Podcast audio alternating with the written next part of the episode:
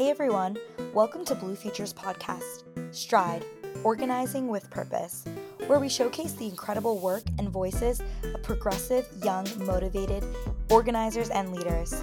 Each week, we will bring to you their stories from all across the country. These people are working hard to make our world a more free and just place. If you or someone you know might be interested in chatting with us, send us a message on Instagram at Blue Future Now. Thanks for listening. Welcome back to Blue Future Stride podcast. I'm your host, Niles Brooks, and today I'm joined by a very special guest, Marisa Weinberg. Marisa, how's it going? How you doing? I'm great. How are you? I'm doing just fine. Uh, it's Veterans Day, so saving some space to commemorate those who have fought on behalf of our country uh, and just, yeah, feeling super grateful, feeling super positive today. Thanks for joining us. Thank you for having me. I'm excited to be here. Yeah, it's a it's a pleasure. Want to dive into sort of your experiences organizing? How did you get started? So, for me, my organizing journey started um, when I was a freshman in high school. Um, I sat and watched the 2016 election, as we all did, just sitting back and wondering why can't I do anything to help what's going on? I feel like a bystander, like I'm not doing anything productive with what was going on in our country at the time. And I think something just clicked in my brain where I wanted to do more. And so I started looking for ways to get myself involved in whatever way I could. Um, and so later on um, in my journey, um, the summer going into my um, senior of high school, I um, interned for my congressman in my district, and I was able to see what the people in my community were experiencing and what issues they dealt with, and how the political landscape was affecting them. And that really started my path off to where I am now and what I hope to do in the future. Yeah, that's awesome. So you're from Cherry Hill, New Jersey, which is right outside Philadelphia. Uh, tell us what it was like growing up. For me, I grew up in a very solidly blue area. It was a very diverse area, but it was privileged. And that's something I've always had to keep into my mind that I did have access to the type of education that I have and the resources that I had. I was always very grateful for that. But I knew in the back of my mind there was always more that I could do to help my community and to help people in the rest of my state who weren't as fortunate as I was and like I knew I could give back in whatever way I can. And so I started looking for ways to do so. And for me, that was getting politically involved. Yeah, absolutely. Uh, that's a great way to give back.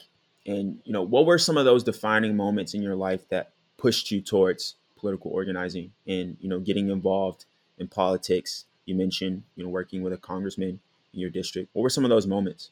So I graduated high school in 2020, so that was in the middle of a pandemic, um, which was really hard. Um, that summer, I went and worked on a congressional campaign. I worked on a grassroots congressional campaign in South Jersey. And um, the candidate I worked for was extremely progressive.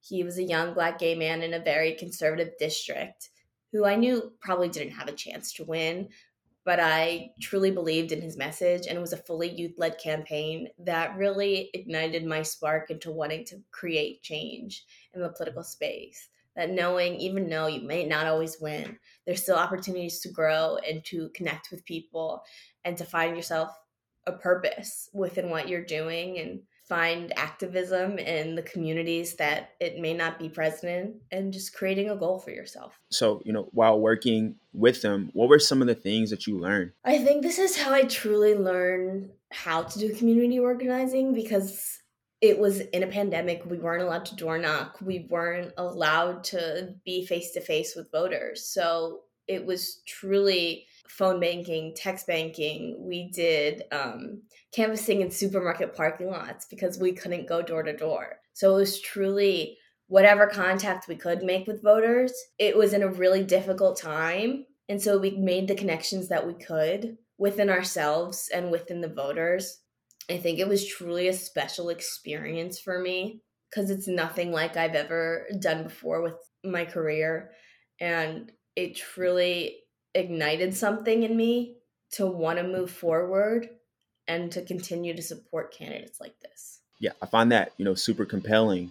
You know, something as significant and impactful as the pandemic of 2020 really threw a wrench in everything. And so, you know, finding ways to be flexible and adaptable um, and still persevere to um, stay committed to, you know, progressive social change, I think is is extremely commendable.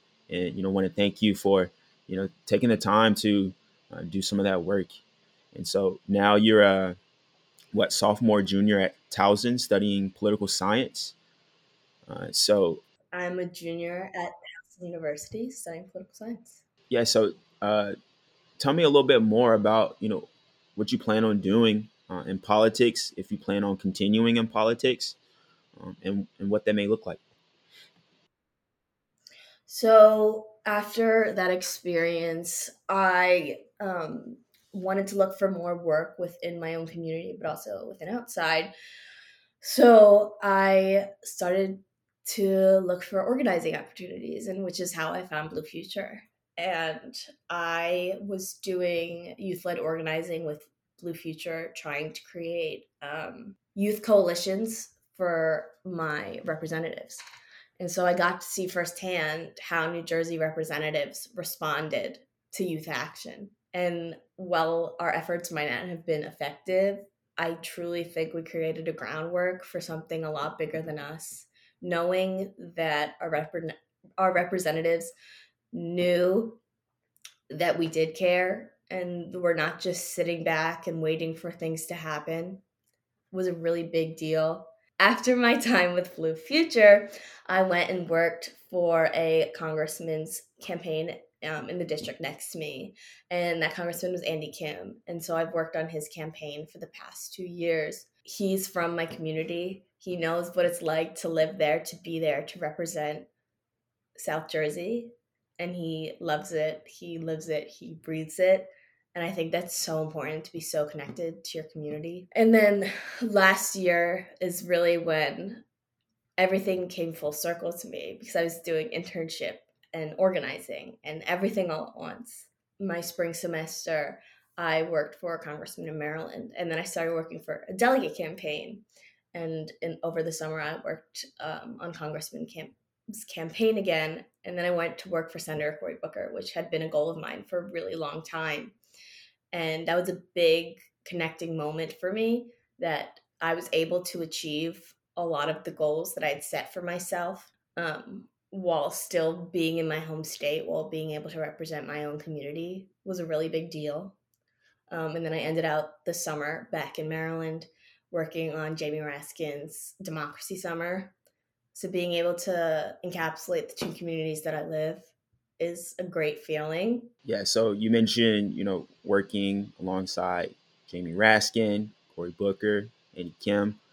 Uh, could you uh, possibly compare and contrast uh, the the differences between these elected officials? And we'd love to, to, to hear more about it. So Cory Booker is truly the most energetic person I've ever met in my entire life. He truly cares about every single thing he does. He loves his job, he loves his constituency, and that's so important. He's just real. The way you see him on TV, that's how he acts in person. And I think that's so important, especially in the political space. So many people are different behind closed doors. He just exudes joy all the time. And I think that's fantastic. Andy Kim is very much a community family man. Um, I was working one of his campaign events over the summer, and he biked to the event. He lives in his community. He walks, he bikes, he goes to, and does what he can within his own area, and I think that's fantastic. Jamie Raskin is doing the work that a lot of people don't want to do. He's fighting the hard fight, and I think he does an incredible job at it they're all very different people, but they're all doing fantastic things and they all care so deeply about what they're doing. And yeah, and you know, I've noticed that you know you have experience, you know, with working on campaigns and organizing in both New Jersey um, and Maryland. Uh, so I would like to know, you know, what is the political scene like in in both of those places? How are they similar, and again, how are they different? So Maryland is a more neutral environment, while New Jersey is a lot more not competitive, but it depending on where you go, you'll find a very different attitude towards politics, no matter what party. The state legislator in New Jersey is a lot more competitive, it's a lot more internalized, while in Maryland, the state legislator is a much bigger deal. People are very supportive of those candidates and work really hard for them. I think that in New Jersey, the political scene is so locked in blue, people don't care as much. And I don't think that's okay. Just because it's said a certain way doesn't mean you still can't make a difference with small measures, with community service, with doing what you can. And here in Maryland, they just elected a new Democratic governor, which is awesome. But there are also different districts that are so gerrymandered where it's hard to to find time to do political work because you go next door and you go to your neighbor and they have completely different beliefs than you because they weren't in this district a year ago. They knew a different representative. They keep switching. It's hard to find a political balance here. Very interesting. Uh, so going back a little bit, so you're a junior at Towson, studying political science. How do you envision using that political science degree in your future? So currently, I'm in a campaigns class, um, and each week we write different parts of campaign memos. So this week we are focusing on comms, and last week we did get out the vote. And I think this class really encapsulates everything that I've been doing, but just it brings it all together where it's teaching me how to do these things step by step. Where in the campaign in the political space, I just do them. So I think that's been really helpful for me. And once I leave here, I really just want to do work that I feel good about. I don't want a job just because it's a job. I want something I'm passionate about and go to work every day and be excited about. It doesn't matter what it is. I just want to go and feel connected to what I'm doing, connected to the people I work with, and truly feel like I'm making a difference. Wow, uh, super, super valiant point there uh, towards the end. Making your way towards the passions uh, that you have and, and what you strongly believe in, I think is the key to not feeling so burnt out. I think, you know, and I, I've seen this so so many times, you know, people, you know, get caught, you know, chasing what they're they're not really passionate about and they end up losing sight uh, of who they are and, and, what they care about. You know, so I, you know, anytime I hear, you know, somebody who are who are chasing their passions and, and doing really good work, you know, I, I love to see it. Uh, so yeah, Marisa, hats off to you. Uh, that's amazing. So yeah, um, thanks for tuning in. We'll take a short break and we'll be right back with the Stride Podcast. This is the last week to apply for the Advancing Progressive Power Civic Engagement Training led by Democracy Partners and Blue Future. This training is for those interested in staff and leadership positions in local, state, and federal campaigns and in using those campaigns to build organizations and issue campaigns of progressive power. Please apply by August 11th, 2023 at 5 p.m. EST so your application can be reviewed. Space is limited. If you would like to find the application, please check out Blue Future's social media at, at Blue Future Now, as well as our website, ourbluefuture.us. Thanks so much. Hey, folks. We're back with the Stride Podcast, podcast where we highlight the voices of young organizers across this country. And today we're joined by Marisa Weinberg. She's a junior studying political science at Towson. So, Marisa, you may know or may not know, but we have a staple of pod, uh, podcast questions that we ask every guest that joins us. They can get a little bit deep, sometimes philosophical, but they're good questions nonetheless. So let's go ahead and get started. Very heavy, very loaded question, but a very important one. What does the future look like for you, and where do you go from here? I think that the future for me looks like a place where I can be my best self. Um, wherever I apply for jobs and wherever I get hired post graduation, I want to put 110% of myself into the work to make the best I can. I don't want to do something that makes me feel unwanted. I don't think that going into the workforce, you should just settle for a job because it's a job. I find it so important to have career goals and be in a work environment that um, supports the people who work there, no matter what job I take in the political space. I think it's just really important to find a community and to have a fulfilling job. Personally, to graduate, that's the future for me. To travel, to explore hobbies and interests that I have. I just want to get out into the world, see what it's like not being a student because that's all I know. Yeah, I love that.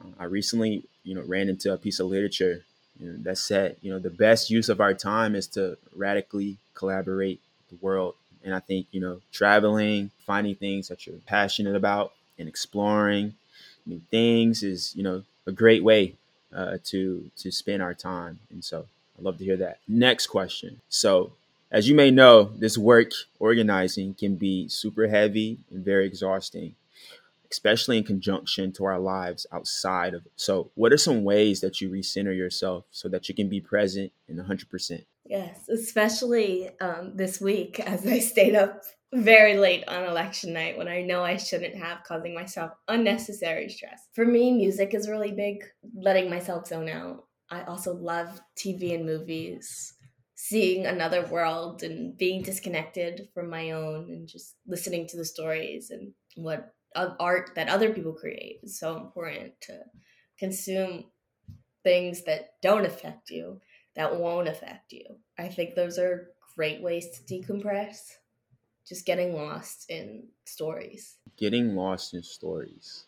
I love that. In fact you know that's like my favorite part of of organizing is you know community building and you know getting to know you know the people who we do this with. You know i find it you know very compelling how you know this work tends to bring out the best in people um, and it tends to bring you know the best people in this world together uh, under one or under you know the same causes. So um, i love to hear that. And you mentioned you know music and movies. Uh, what are some of your favorite music genres and what's a what's a classic movie? What's a go-to movie that you have? Almost Famous is a great movie. Um, that's also about music. Um, it movie soundtracks always if there's a good movie soundtrack, I feel like that encapsulates the movie. Um, so that movie is always speaks to me. It's timeless to me. Um, and music wise, really like rock. You can't go wrong with it. I'm I'm a type of person where it's I like pretty much everything except for really country.